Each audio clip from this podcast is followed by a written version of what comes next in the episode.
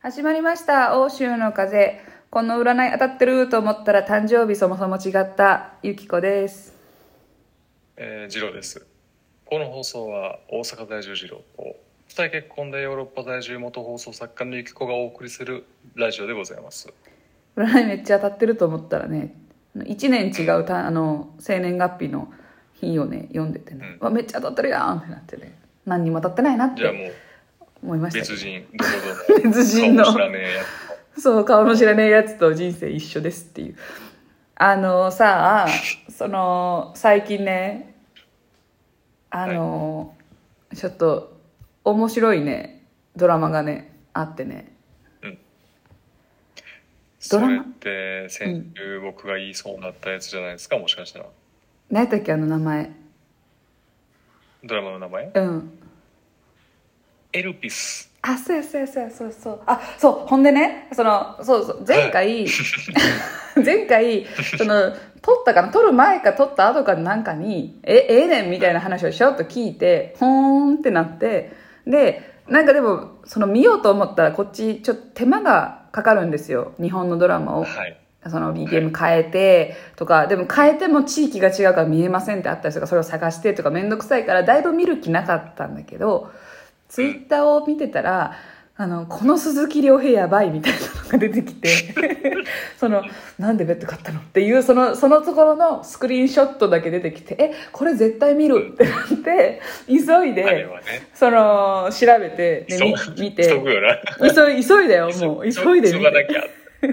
で一応最新のしか見れなかった今第4話まで「エルピス」っていうドラマカンテレのやつがあって、はいはいで4 4多分探したら123もいいけど登録が必要とかやったからもう4だけ見たからちょっと話のその本当の立体的な面白さみたいなところが分からんけど、もう鈴木亮平がエロいっていうところはめちゃくちゃ面白かったいいわあれバリバリやばないやばいバリバリエロいよな。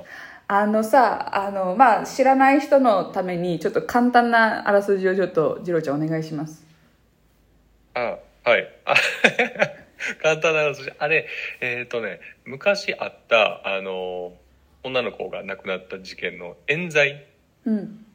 疑惑があってそれをこうえっとあれは誰だったかな？あ長澤まさみうん。とえーあのゴードンね。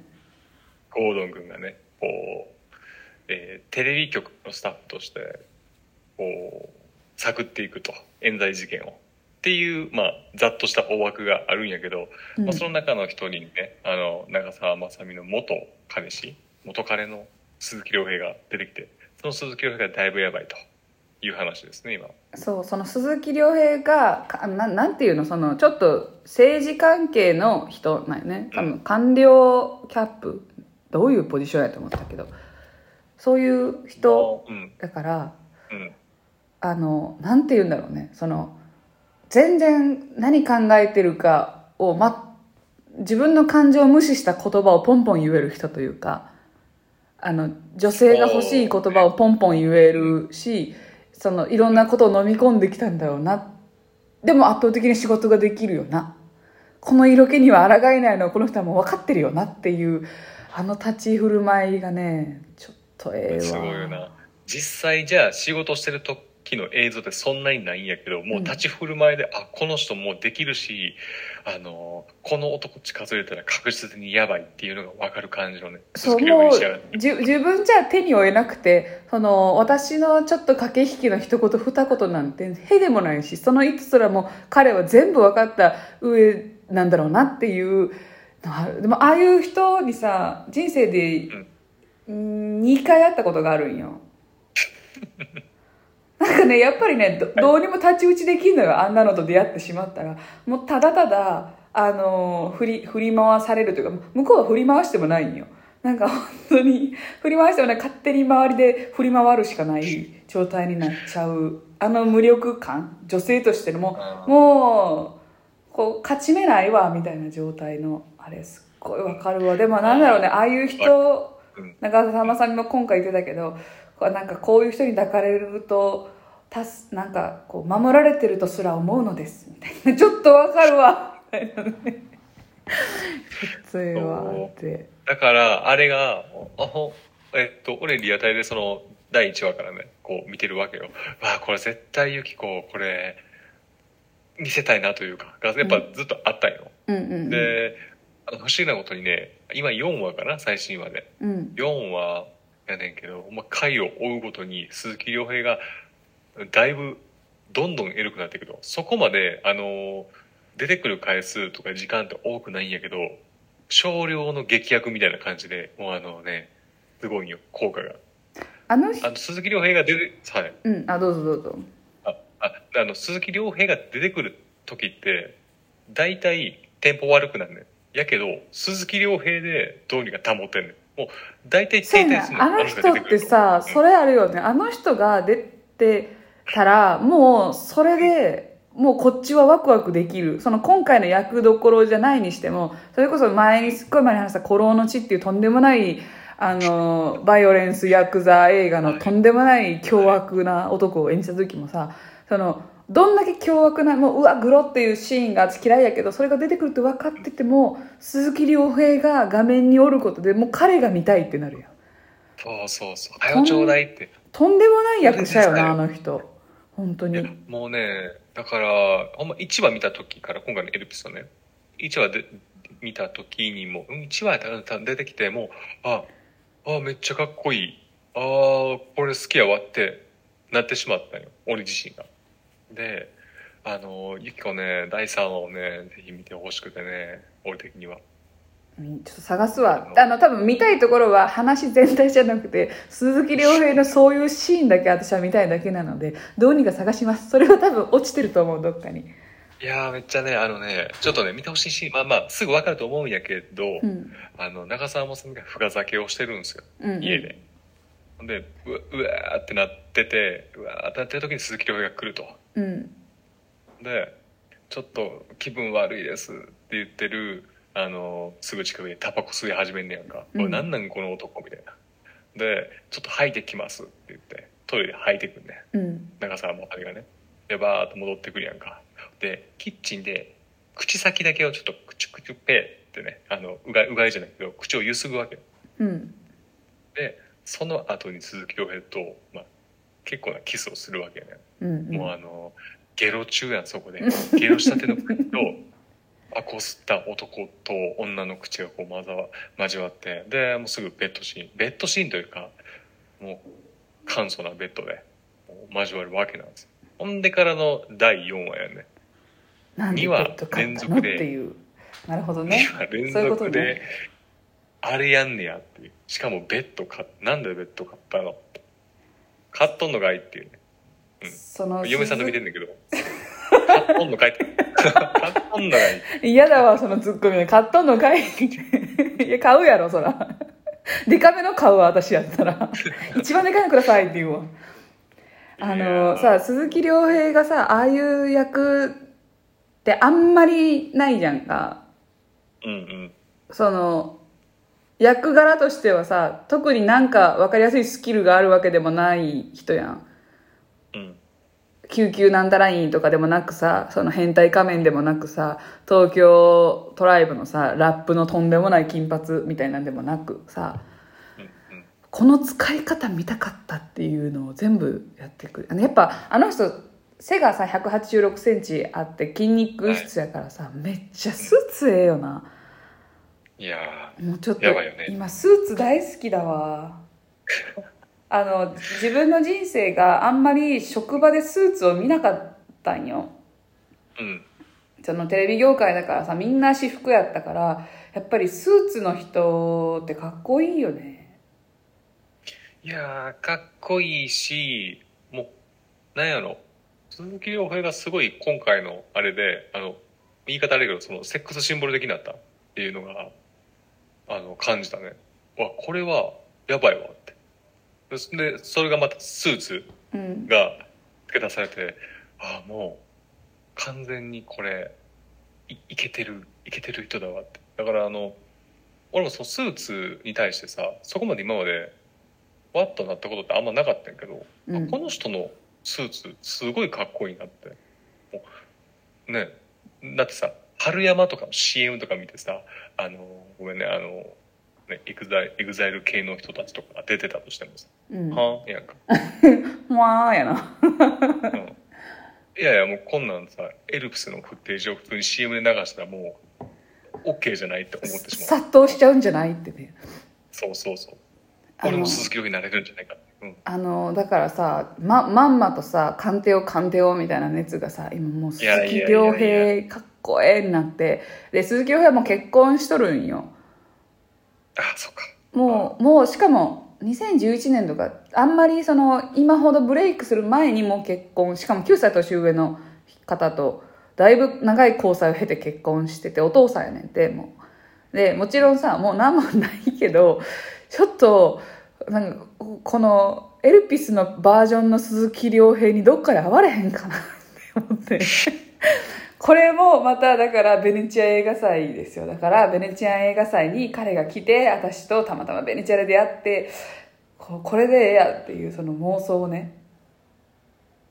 なんでねこんな妄想をしてるかってそのな何をそんな色めきだってんねやっていうことだけ説明したいんですけどそのはいずっとね、カンテオとベネチアで出会ってとか、その鈴木亮平をそれにこうパッて変えて鈴木亮平バージョンを想像したりする理由はなんでかっていうと、あの、皆さんもね、あると思うけど、うん。あの、昔の嫌な経験ってあるじゃん。忘れたいじゃん。仕事の大きいミスとか、すごく嫌なひ、嫌だ、嫌だなあいつっていう人とか、あの、なんか思い出したくない記憶なのに思い出しちゃうっていうさ、はい。現象ってめっちゃあるじゃん。急にね、ふ急にふとわって頭の隙間に入ってきてそれに支配されてうわすごい嫌だでもうそそのさそれを思い出した時点で嫌なのにそれをさらに頭の中でその人たちと会話しちゃってどんどん話が進んでっちゃう時とかってあるじゃんでそれをそうもう最近ストップって自分の頭の中で言うようにしててあストップストップこれ意味ないことやからって。で私はもうその回数もう一日何回かあるんよ。わあ仕事のとんでもないミスのシーンをパッと思い出してうわうわすごいミスしたとか。でも今思い出してもさしょうがないしさみんながその時どう思ったかなんてもうみんな覚えてる人私だけだと思うんよその日のことを。いやーそうと思う、ほんまに。うん。そうじゃん。で嫌な人も今私のこと絶対考えてないし私だけがあの日のあの人の言葉に支配され続けていることって全く無意味でもう全く今何やったって変えれない状況だからそういう今の自分に何もできないことをに考えを巡らしちゃう時なんか想像もそう。なんかえあの人に嫌われたんじゃないかなとかも今は何もできひんやん。うん。その人え嫌ってますとも聞くこともないしこの人の感情知らんしっていうもう何も自分で今努力しようがないことに思いをバーって巡られ始めたらもうストップって自分の中で思うようにしとんよストップで言う、ん。ストップただストップしたものの他になんか考えるものもらわんとそのこの一応止められてるけどすぐスタートしてしまうからストップって言った時に、ちょっと鈴木亮平を持ってきて「ええな鈴木亮平」っていう そう。そうこのス鈴木亮よねっていうこのストップっていうその発なんていうの考え方というかその対処法みたいなのは「あの青に触れる」っていう漫画を読んでてでできたんよ、うん。え青に触れるっていうの少女漫画やねんけどあのちょっとねなんか高校生ものだけどあんまりキャピキャピしてなくて顔にむ生まれつきのあざがある女の子とあのそれの担任の男の人が人の顔を認識できない病気ってあるじゃん。あの全部一緒に見えるっていう。っていう病気の先生とがメインの話なんでこの2人のいろんなこう発言というか考え方とかもすごい素敵やねん。だからちょっと勉強になるしなんか悩みが分かるわこの悩みとかって思いながら見れるんだけどその中でねあのすごく美人な女の先生が一人出てくるんよ。うん。でその人はその美人だからっていうところで自分の言葉とは違う捉え方をされたりとかあのいいよねっていう対象にずっとされ続けたしモテる人というポジションの答えを求められたるなっていう感もいいから相手の気持ちだから例えば生徒が恋愛相談をしてきてそのどうしたらいいかなでうまくいってほしいっていう気持ちもあるけどでもあの状況みんなの前でどうしたらいいかなって女の生徒たちに聞かれた時にモテる大人の女性としてのそれっぽい意見を言ってしまった自分がいるって。うん。それってその本当に頑張ってとは思ってるけどそれを言ったことで彼女は頑張らなきゃいけない状況になったっていうところまで思いを馳せれてなかったっていう反省とかをするんよ彼女が。うん。でその時にでもそれってもう言ってしまったし自分で彼女の思いを変えることはもうできないからそういう時に自分でストップってあの自分で言うようにしてるのよっていう話をしててすごいわかるとその相手が求めてるであろう自分として振る舞うっていうところもわすごい似てるしで、まあ、美人な先生、まあ、似て似てるしってなんで。うん。似てるな似って、まるで私やなって思いながら見てるせやな。うん。まるでな？私やんって私出してるやんって思ったぐらい。っていうのがねあって。いやいいなと思ってねその考え方って。ぐだぐだ考えてもしょうがないからストップに、鈴木亮平もついてくると。そうそうストップのそのスストップをさした後の次のチャプターが必要やからこっちも。うん。鈴木亮平がネクタイ緩めながら「どうしたの？なんでベッド買ったの?」って出てきて「ヒャー!」ってなる「ヒャー鈴木亮平ワオワオ!」ってなる。や、や、やったーってなるな そう。こっち楽しい。こっちの話考えずっとする妄想するするってなる。あのでねその鈴木亮平に昨日見たんよもうお恥ずかしいものだけ見立てなんですけどエルピスを、はい。で、はい。めっちゃええやん鈴木亮平ってなって鈴木亮平についてまあ調べまして、まあ、結婚してるのは知ってたけどこういろいろエピソードみたいなの見てたらそのめっちゃえこの人多分このあのなんていうのエルピスの鈴木亮平を地で行く時あるんちゃうかって思ったんやけどあの空気感を出すのね。あの嫉妬するタイプかどうかっていうのをテレビのさんまさんのなんかの番組で「嫉妬するの?」って言われて「僕めっちゃ嫉妬しますよ」って。だから嫉妬するけど束縛はしないんです。あの自分が束縛することで相手のそのなんていうの可能性とか行動が制限されるのはすごく嫌だからあの僕はその嫉妬はするけど、えー、と束縛はしない。ただそのその間にその相手がどどこか他のところで成長したりしてまた帰ってきた時にまた改めて素敵だなと思うしその時僕の嫉妬も溜まってるんでみたいな。その僕は嫉妬も楽しめるタイプですって言ったんよ。わかるこのうんその嫉妬も溜まってるからつって。その時それそれを解放する日ちょっとカメラ入れさせてください。ってならないと思ってね。よくない？ってなってニヤニヤしながら見たわ。ああ、怖い。怖いというかさ、なんかこう、そうね。いや、いや、や、やし、この人の魅力って、うん何やろ。すごいストイック、うん演技とか、プロフェッショナルやんか。うんうん演技とか役作りに対して、そこのバックグラウンドも相まって、あの、よりね、こう、魅力というか、うんあの、そう。なかなか、なんやろな、これ男目線から見ても、やっぱり、好きになる、惚れる。わかりやすいイケメンとかじゃ。ないじゃんかあの人って。どっちかっていうとなんかこう2枚なんなんて言うんだろうなんかどっちでもいけるよね。でもさあれがすごい客観的にさ友達の彼氏ですって顔だけ見た時にさえめっちゃイケメンやんとはならんやんうん。ああ優しそうぐらい。一番言いたい言いやすいやつや言っちゃうよああ優しそうだねみたいな。で会ってみたらえめっちゃかっこいいじゃんってなる感じの人だけど顔がとかじゃないけどやっぱりいやめっやばいやばいってなると思う。ううわちゃかっこいいなって。あどうしようってなると思う。であの2月にね「あのエゴイスト」っていう映画が公開されるんよ。鈴木亮平主演で。ななんか読み方がわからん。あのなんか凍った魚みたいな書く名前の俳優さん。宮沢くん。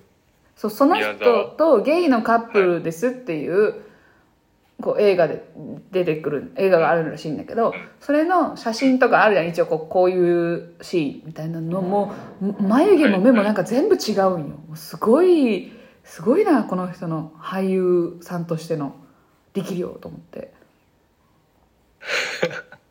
本当ねあのああのマジでいろいろいろいろ喋ったけど結局「コロのち2」マジ見てって思うけどね。結局は。あ結局はあれを見てっていう。まずあれやね。まずあれ。このこの振り幅。そうそう。振り幅というかもうねあれもうおるんよそこにそのあいつがって魅いう。力がね、うん、怖いけど怖いシーンというかマジであのもうヤクザ映画としても怖い人としてももう別格というかもう北の映画って全然怖くないけどあのアウトレイジとかうん。全然怖くない。やっぱりこの人のやるのって怖いけどなんか見ちゃう。もう怖いけど見ちゃうししかもかっこいい。でもっと欲しくなるっていう。やっぱちょっと中毒性が高いというか。なんかえ演技するときにあのそもそも役をもらったときにその「コロのち2」のねあのうん日本邦画史上一番の歴史に残る悪役をやってほしいみたいな言われ方をしたんだって、で、うん。やるってなった時に鈴木亮平はもう本当に怖い人って自分が悪い人間だと思ってないからそのうん。自分なりの正義とかを信じてる人だからって言ってた。でもそれが本当に分かるぐらいなんか悪役やってることはすごい分かんねんけどその彼が彼の目標を達成できないことにちょっと見てる側としてえかわいそうって思ってしまうというか。うん。それくらいのなんていうのもうこほ本当にこういうちょっと寂しい生い立ちの悲しい人間っておるおるおるおりそうみたいな。思わせるってすごいでも俺が思ったのは割とそのなんやろ。ここまでのうん。ここまでのことをするまああの今「コロンチ2」の上林っていう役の話だね。役のその話やけど、ざ残忍こうああもう仕方ないよねって擁護できひんぐらいの役をできる人っておらんなと思ってそこはやっぱ俺は好きだったかな。なんかもうこんなにひでえひだいひまあそういう悲しい生い立ちもあるのを加味してももう擁護できひんわってぐらいうんうん。いっちゃってるねっていうのはなかなかできひんと思うよね。多分あ役与えられたとしても。私さ、ま全くさそのえ演技をしたこともないし演技する人のその感情とか全く想像もできないけどさああいう役をさもう一回入れてるじゃん自分の体に。なんていうの、うん。役になりきるとかじゃなくてもうその人になったみたいな。そうやねほんまに。そういう人ってさなんか ごめんね今横でねあの L がすごいゴミゴミを掃除し始めとってね。うるさかったんだけどなんかそういう人ってさ人間人生をさた他人の人生も体に入れ込むからさなんか、うんなんなんていうの？人生何周目みたいなので言うとさよくあるじゃん。人生何周目だじゃないあの人みたいな。すごい役者さんってとんでもない人格者になっていくんちゃうかなって思うよね。そうやね。あのいろんな見方がいろんな見方というか経験をしてるし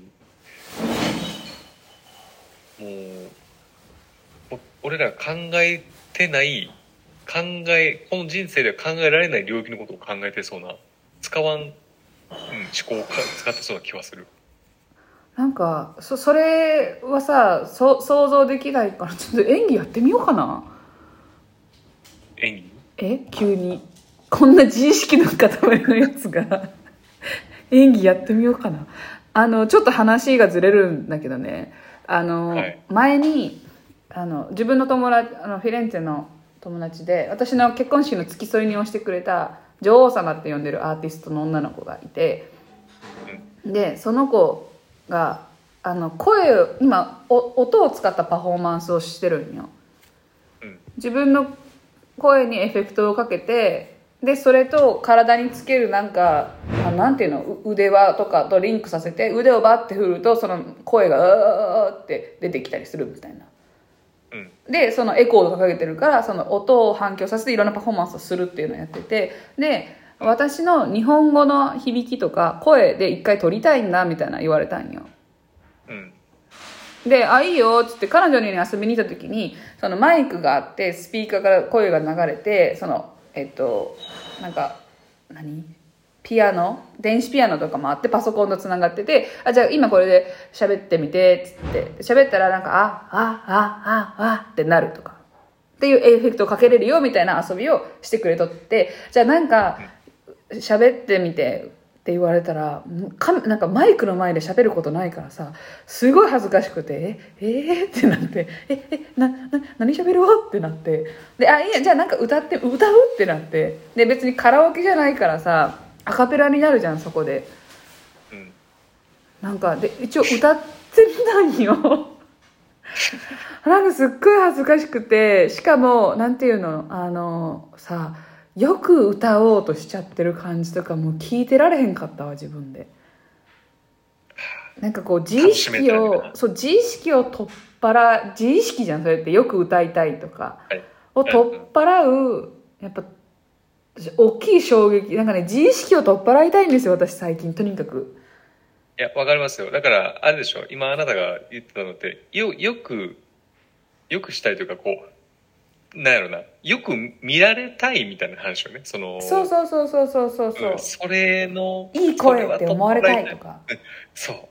これは、なくしたいんですよ。そうそれのあのそういうのってさ日常コツコツするよりもとんでもない衝撃受けた方が早いんちゃうって思ったそれが演技。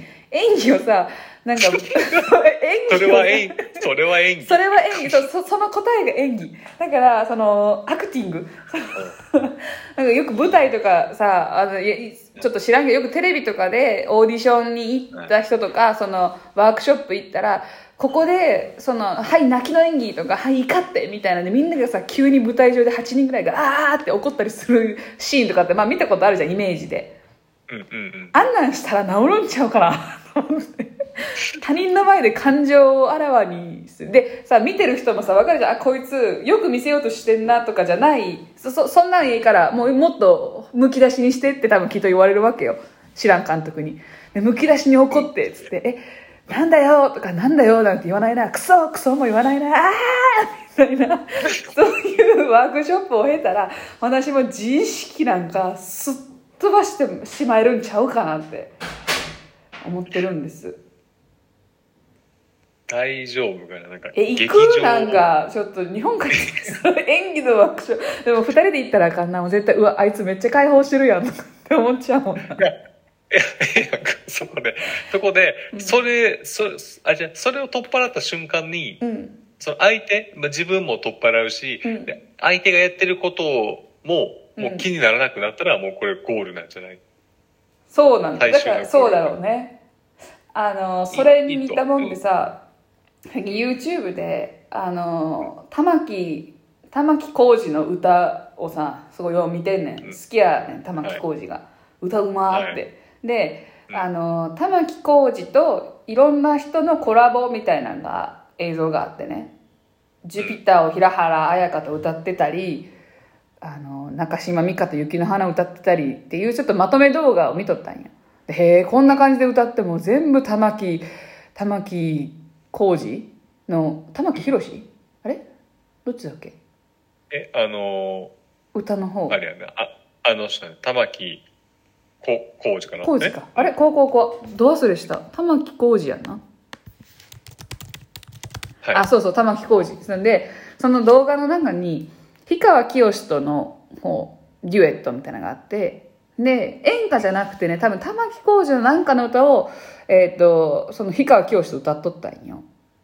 で多分、うん、今までのその横並びで見てたパフォーマンス全部素敵なんだけどなんかいいなんてプロフェッショナルとプロフェッショナルの歌のこうパなんかコラボレーションをやってんけど氷川きよしと玉置浩二だけもうなんていうの？プロとかじゃなくてあ生粋のアーティストの魂のぶつかり合いみたいな歌の歌い方しとったよ。途中で。もうえー。相手の歌にこっちも乗せられてうもういつもより声出るみたいな感じの状態ぐらいの感じで歌っとったんよ。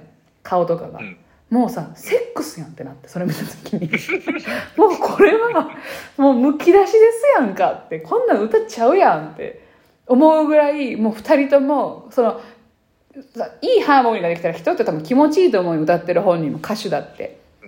でもその気持ちいいというか飛び越えてると思う顔しとった時にあでもセックスやんこれ。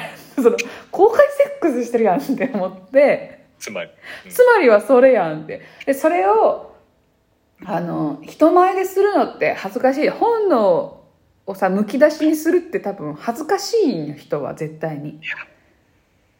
そう、うん。それがや、っぱあの瞬間カメラ何十台もカメラの前ともうななん多分あのあの規模で何百人もおる人の前でむき出せるのがやっぱりアーティストなんだわと一流のと思って。まあ、そうよね。まあ、異常なことやってんもんね。そう。だから役者もそうじゃんか。その普段自分なんか自分には普段普通の生活で起こり得ないとんでもないことを経験してその悲しみにくれることを表現して感情を出さなあかんや。自分の生活には持ってないぐらい強い感情をバッて。はい。それを見せるっていうのってやっぱりみんなド変態なんやと思ってね。いやー、だから、ほんまな、で言うと、ダンスとかさ、うん。絶対俺は嫌なんよ。自分のなんか表現、動きとか。うんゆきこもどう？ダンス？ダンスしてって。ここダンスしてくださいって言われて。あの、短い10秒ぐらい、ちょっとおちゃらけダンスよ。だからダンスを、はいはいはい、ダンスダンス、イエイっていう、こ、ここれをしちゃうわけ。だから、もう、この音に乗って、だからあれでしょ、あのさ、あのーまあ、あの、すっごいダンスの上手いさ、ショートカットの、ベリーショートカットの女の人おるやん。なんだったっけ？あーっと、あれ、日本のあの人ね。あ、そうそう、え小春、小春さん、な、なんたら、あ、はいはい。菅原小春さんみたいな、だから、はい。あの決まったさ K-POP を踊りますはいこの時にはこうやってしゃがんでダンみたいなことじゃなくてことの音に合わせてもう自分を表現しますみたいなのマジだいぶ無理よねあれ、ああれは無理やんな。だから、ああいうのを、やっぱりこう、なんか感情を避け出すというか自分を表現する恐れずに。うんだからこれもう恐れてる時点であかんねやろなっていう感じはしてるし、あ、あかんねやろなって思ってる時点でもうあかんねやろなっていうのをでもそうあかんねやろなって思ってる私たちも一旦その演技のワークショップ行ったらそう無理やりこじ開けてくれるかもしれへんやん。あわかる？このこじ開けられたいわけ私。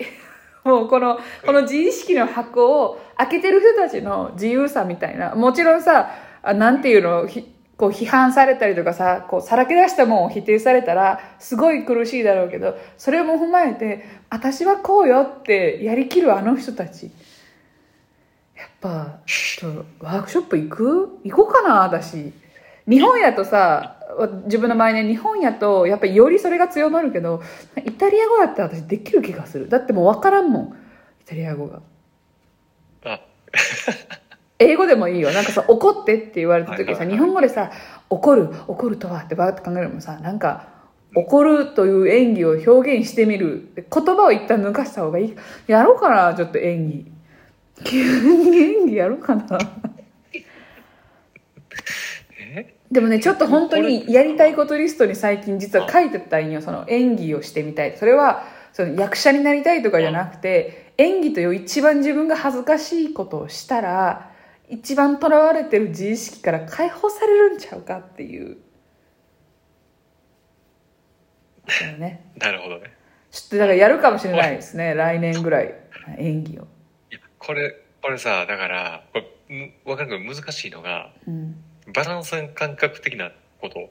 えーっと、言ったらこう、常に感情をこう、むき出すこととか、うん。こう、他人の目を気にしないっていう領域に若干足を踏み込むと踏み込むことになると思うんですよそれって。うんうんであの例えばゆき子が日本帰ってきてさうん。うんあやばいめっちゃやばいことしてるけどこれこいつ気づいてないとかなった時ってさ、うん。もう救いようがなくなるなっていうのもちょっと 怖いなと思う。あれゆき子大丈夫って。いや多分そのそこまで根っから変えるほどのその自分を変えるほどの状況ってほんま蜷川監督にそのしごかれとしごかれんと無理やと思うの。それくらいとにかくお前違うだろうもっといけるだろうみたいな。もう一回みたいなことをされない限りはないけどそういうなんスイッチも欲しいなっていうそのオープンにする。だから私とさ次郎ちゃんが似てるのはさ相手のリアクションをだいぶ気にしながら人と喋ったりするじゃん。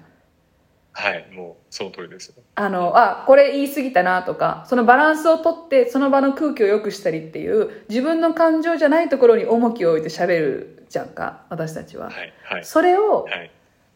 しすぎてるから、日常で自分をだいぶ押し込んだ状態になってて、それをさらけ出すのが怖いけど、うん。そのさらけ出すスイッチが、だからもうだいぶ奥の方にあるけど、それを押せたら、普段から気にしないっていうことはにはならないけど気にしないというスイッチも押せるようになると思うね自分で。いやもう今空気悪くなろうとちょっと私言いたいことを言うスイッチ入れるわみたいな。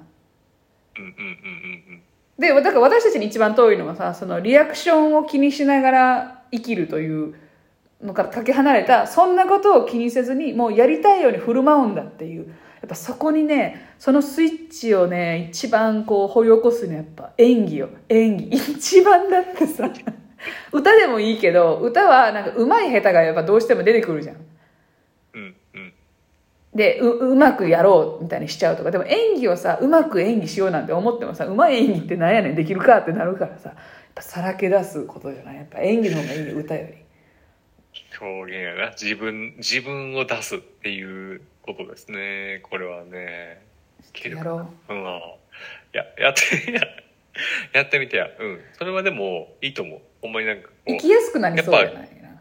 あのーこの年になってくるとさうん。ある程度ルーティーンというかあのー停滞感みたいなのが出てくるよね。うんうん。生きてることに対して。うんうん。いつもと同じ環境でいつもと同じ接し方みたいなやっぱこう刺激もそうやし何かこう変革をうんあの出したいっていうかあのうん変革をねどうにか作りたいっていうのはねすごいわかるしでもそれ演技ねあのイタリアでやる？イタリア、まあ、イタリア語で言われても分かんないから、英語圏ね、やろうかな。あの、幸いね、なんせフィレンツェがとにかくアートの街なのでね、あると思うね。で、友達もそういう、なんていうの、パフォーマンスとかしてるから、あの、そのさっき言ってたさ、パフォーマンスで女王様って呼んでるパフォーマーの女の子が、その声の今レッスンをしたいからっつって、あの、うん聖歌隊に入ったんよ。聖歌隊っていうの、そう本当に地域のおばあちゃんとかが、もうね、1年間で、いえーいくらぐらい ?2、30ユーロ払ったら、そのメンバーに入れてもらって、毎週おばあちゃんたちと集まって、楽譜通り歌を歌って、アルトとなんかやって歌うみたいな。なんかそれは行こうって思って、1個。で、もう1個ね、なんかその、ちょっと、まあ、あ、なんていうの、演技いいんじゃないと思って。とにかく自分を解放したいんですよ、私。あ、で、習い事で言うとね、最近また陶芸を始めまして、こっちで。いえいいっすねで、おなんかね、面白い、ねまあ、通い始めてまだ2回目やけど、あの、場所、スタジオがあって歩いて20分ぐらいのところに。で、土の、こう、陶芸に使う土の種類が、マルタで行ってたスタジオは1種類だったんだけど、ちょっと多くて、あの、すごい楽しいよね、今。それってどっからやんの？もう土練るところから始めるみたいな？い寝るっていうのはどういうこと？やなんか前見たんよ。よくやってる日本とかでそういう芸能伝統芸能みたいなやつって。工房、土の中の空気を出すのに土をすごく土殺しっていうと練こあでも練る練った状態かな。多分練った状態でビニールにバーってああの機械を使ってもネットって。うん。で絞り出してで何回も使うじゃん。その失敗したやつとかカットしたやつとかをもう一回はい。水に溶かしてそれを温めなんかこう機械入れてグニュグニュしてもう一回絞り出してっていうでそれをカットして一応あの形を作るじゃんかあの電動ろくろの上で。その前に電動ろくろ上で土をギョインってこう縦に伸ばして潰して縦に伸ばして潰してっていう作業を何回かするそれをね土殺しっていうらしいねんけど。それはやるけどね。そそこぐらいからやってて。いやー、わからんけど、ゆきこうまそうやんね。なんか、ええもん作りそうな手してんもん。なんか。そんでそうやねで早いしうまいねん私は多分陶芸に関してはで、うん。私の陶芸のスタイル自分の 私の陶芸のスタイルね がうん。あのちょっとなんていうの太めに作ってでそれをあの大きいなんかこう切れ味のいいカードとかでザッザッってこうカットしていくっていう綺麗な綺麗な器というよりもちょっと断面がこうなんていうのかな無機質な感じとかちょっと、うん。うんなんかなんて言ったらいいんだろうね。ごあごつごつした。感じ円柱というよりかは、あの、うん。多角形な感じ。そうそうそうあそう多角形な感じに作るのが自分のスタイルだからそのろくろを使って作る段階はだいぶつまらない形になるよ。本当に全然上手でも何でもない分厚めにギョインって上に上げただけの状態でカットしてで何日か乾かしてそのカッティングを自分でするっていうスタイルなんだけど、その 昨日ねちょうど陶芸行ってて作ってたらよくそこは子供も来るようなところで多分子供に通わせたい親が見学に来たんよ。で、うん。ちょうどその時のいたメンバーはあの絵付けをしてる人とかで私だけが今ろくろでギュインってその伸ばす作業そのろくろで形作る作業をしてる人だったからお父さんがその子供を抱っこしながら見て見てみたいな感じで見に来とったんよ私のところ。ら見られとんなと思って。でも私のスタイルは全然作ったものが面白くはないねんギュインってただ伸ばすだけのほんまにすぐ終わってしまう作業。やけどめっちゃ見てそれちょっと上げただけで「わーお」とかって言ってるから今まで上げたことないぐらいギュイーンって上げて全然そのカットするの伸びしろみたいなこともなくしてギュイーンって上げて「わーおって言われて形を整えてなんか全く求めてないあの長い円柱の筒みたいなもう絶対あの花を生ける花瓶にしかならんようなものを作ってしまってはって。こんな自意識も捨てたいんですよその。なんか期待に応えてさおこの子供が見てるからうなんかこう分かりやすい形を作らなきゃみたいな自意識も捨てたいんです。私はね。いや、いやでもそれも優しさというかさ、これも難しいよ。人の感情的なところからさ、あの、直すべきとこなんか性質なのか直せないのかっていうのこれ、いろいろ混ざってるとそれはね。これ。うん、喜ばしたいっていうのもあると思うし、うん。あのちょっとアートつながりで言うとねそのスタジオに行くまでにちょうどね最近「アマデウス」っていう映画をを見たんですけどそれはね、1984年に公開されたんかな。でえっ、ともうアカデミー賞とか取ったぐらいでどういう話かっていうとモーツァルトアマデウあのモーツァルトの本名がアマデウスが入ってるアマデ、えっと、ウルフギャング・アマデウス・モーツァルトみたいな。そんなかな。うん。で、あの、そのモーツァルトなんだけど、主人公はモーツァルトじゃなくて、モーツァルトの同じ時代にモーツァルト生きたサリエリっていう、あの、老人、老人がこう階層的に話していくっていうストーリーで、そのサリエリは、サリエリもすごい音楽家で、あの、で、すごい、あの、クリスチャンで、信仰心がすごい強いクリスチャンで、あの、神のために音楽をやって、で、あのね、えっ、と、あの、殺されたさ、何だっけ、なんか、とにかくその時代の王様に仕えてる音楽家だったんよ。なんかだいぶすごい地位の音楽家。で、そこに天才モーツァルトが現れて、で、もう自分は叶わないみたいな。もうこの天才は天才すぎて、完璧すぎて、もう自分は今まで神に仕えてきたのに、神はこの男に、あの、神の力を授けたみたいな。っで、その嫉妬からいろいろモーツァルトに嫌がらせをするけど、でもそのモーツァルトの才能は自分ではどどうすることもできないから太刀打ちできないし、でもモーツァルトのその才能をこの時代、今この瞬間自分しか理解していない。こんなにすごいのにみんな分かってない。なんで、神は僕にこの才能が分かる程度の才能しかくれなかったんだみたいなことをこうなんかなんかな悩みながら最終的にちょっと展開していくっていう映画なんだけどまあすごい面白かったんよ、まあ、そそのそれとは別にねそのモーツァルト見ててであこの曲もモーツァルトだったんやぐらいの知識しか自分にはなかったんだけどでそれを見た後にその次の日ちょうど陶芸に行く時にパーってこう街をねフィレンツェの街を歩いてたらなんか独特な匂いがしたんよ。あの芳香剤かなんかの、ま、なんか家のどっかからで。で嗅いだ瞬間に頭の中に譜面がブワーって出てきてあのファの音がファって出たんよ頭に。音符で、うん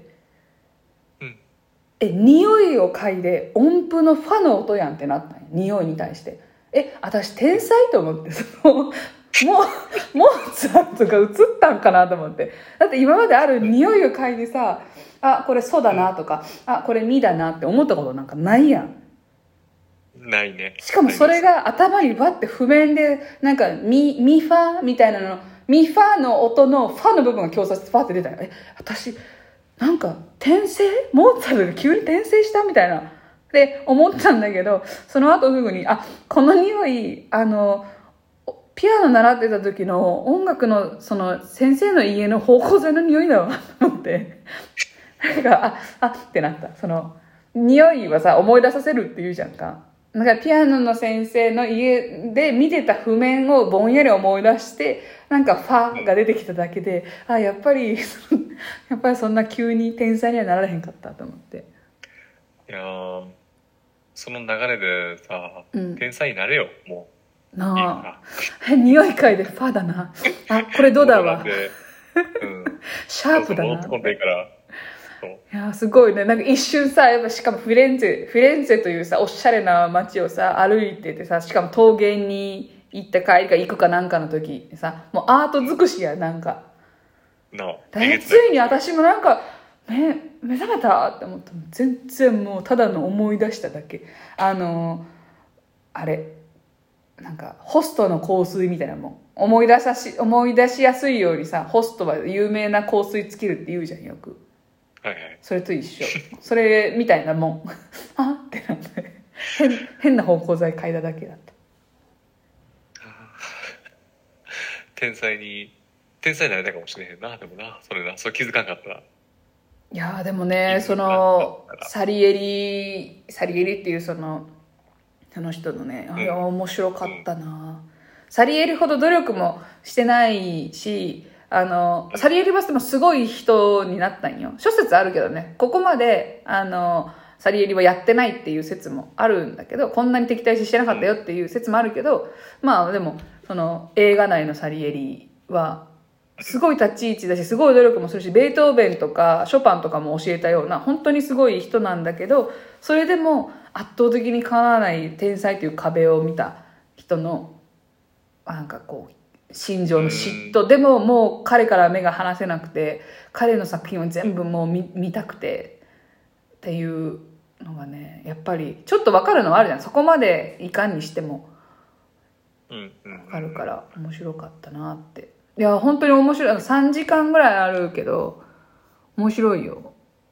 あのおすすめ。おすすめ。衣装も綺麗だしすごいえー面白いです。よ見てみようあのねすごいすごい多分ね有名なシーンがあって広告とかに使われてるんだけどそのサリエリが、あのモーツァルトをモーツァルトがえっ、とそのお王のところに呼ばれた時に歓迎の印として曲を作りましたよっていうのを王様がじゃあ僕がそう弾きながら彼を歓迎しようみたいなんで弾くんよ。でそれを入ってきながら一回聞いただけでもうもうモーツァルトはそれがわかるんよでこの楽譜をじゃあ君にプレゼントしよう。あもう僕覚えたんでいいですよって言ってあ嘘だろ。うじゃあ弾いてみろよって言われて弾くところが一番有名な広告に使われてるんだけどバーって弾きながらで弾き終わった後あでもここはこうした方がいいですねっつってめっちゃいいアレンジを加えていくんよ。ほらねこっちの方が良くなったでしょ。どう思いますっていう時のサリエリの顔。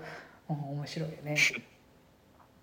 まああちょっとそれかなり面白そうこれ。面白い。あのなんでこの映画を知ったかっていうと、まああの岡田敏夫なんですけど岡田敏夫のねチャンネルでめちゃくちゃ面白いっつってて、うそうん。まんまと見て面白そうだなと思って見たんだけど面白かったですよ。ぜひ。あありがとうございます。これちょっと見てみたいと思います、うん。というあうんそうだねあのそうそう来週またマルタに戻るんですよちょっと。はい。マルタに戻るんです一週一週間だけ戻ってあの、うん。うん。L がねなんか銀行口座を閉めたり会社をなんか L 会社をいくつも持っててでいくつも持ってるっていうのはいくつも事業やってるんじゃなくて会社上いくつもなんかこう会社名を分けて使ってるのの何個かを閉じなきゃいけないみたいな